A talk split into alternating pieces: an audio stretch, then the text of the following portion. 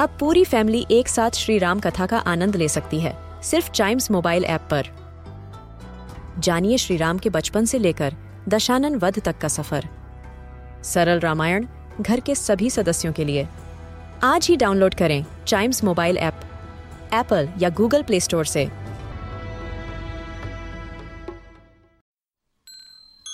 This is Chimes Radio Podcast. भगवान कृष्ण का बाल रूप मोहक भी है और चंचल भी। आइए सुनते हैं इनके बचपन का एक रोचक किस्सा।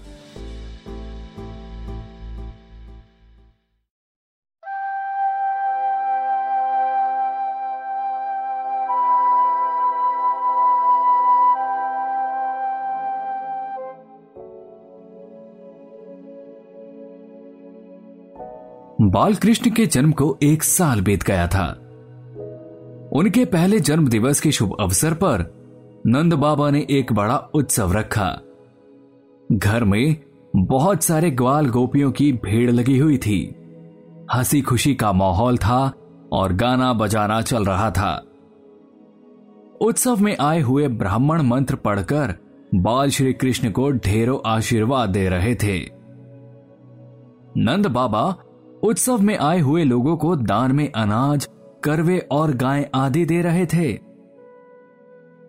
कुछ देर बाद यशोदा मैया ने बाल कृष्ण का अभिषेक किया। तभी माता यशोदा ने देखा कि बाल कृष्ण की आँखों में नींद भरी थी। उन्होंने प्यार से उनको पालने में सुला दिया और पालने को शोर शराबे से दूर एक बैलगाड़ी के नीचे रख दिया। कुछ देर बाद बाल कृष्ण की नींद खुली और उन्हें जोरों की भूख लग रही थी।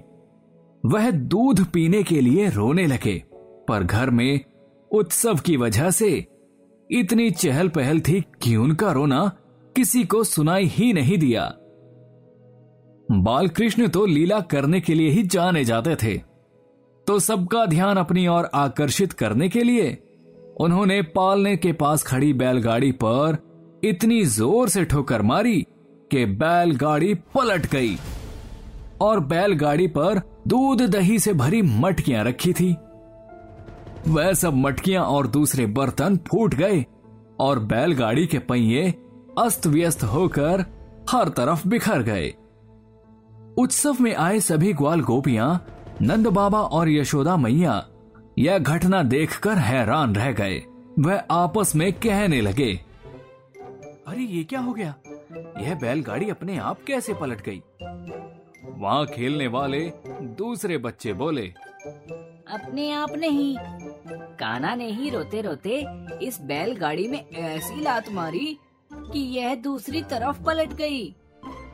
पर वहाँ पर खड़े लोगों में से किसी ने भी बच्चों की बात पर भरोसा नहीं किया। सबने सोचा कि एक छोटा सा बालक एक ठोकर से बैलगाड़ी को कैसे पलट सकता है। यशोदा मैया काफ़ी डर गई थी। नंद जी ने उनको हिम्मत देने के लिए कहा कि यह तो भगवान ने काना को किसी बड़ी मुसीबत से बचा लिया है, वरना बैलगाड़ी उनकी तरफ़ भी गिर सकती थी।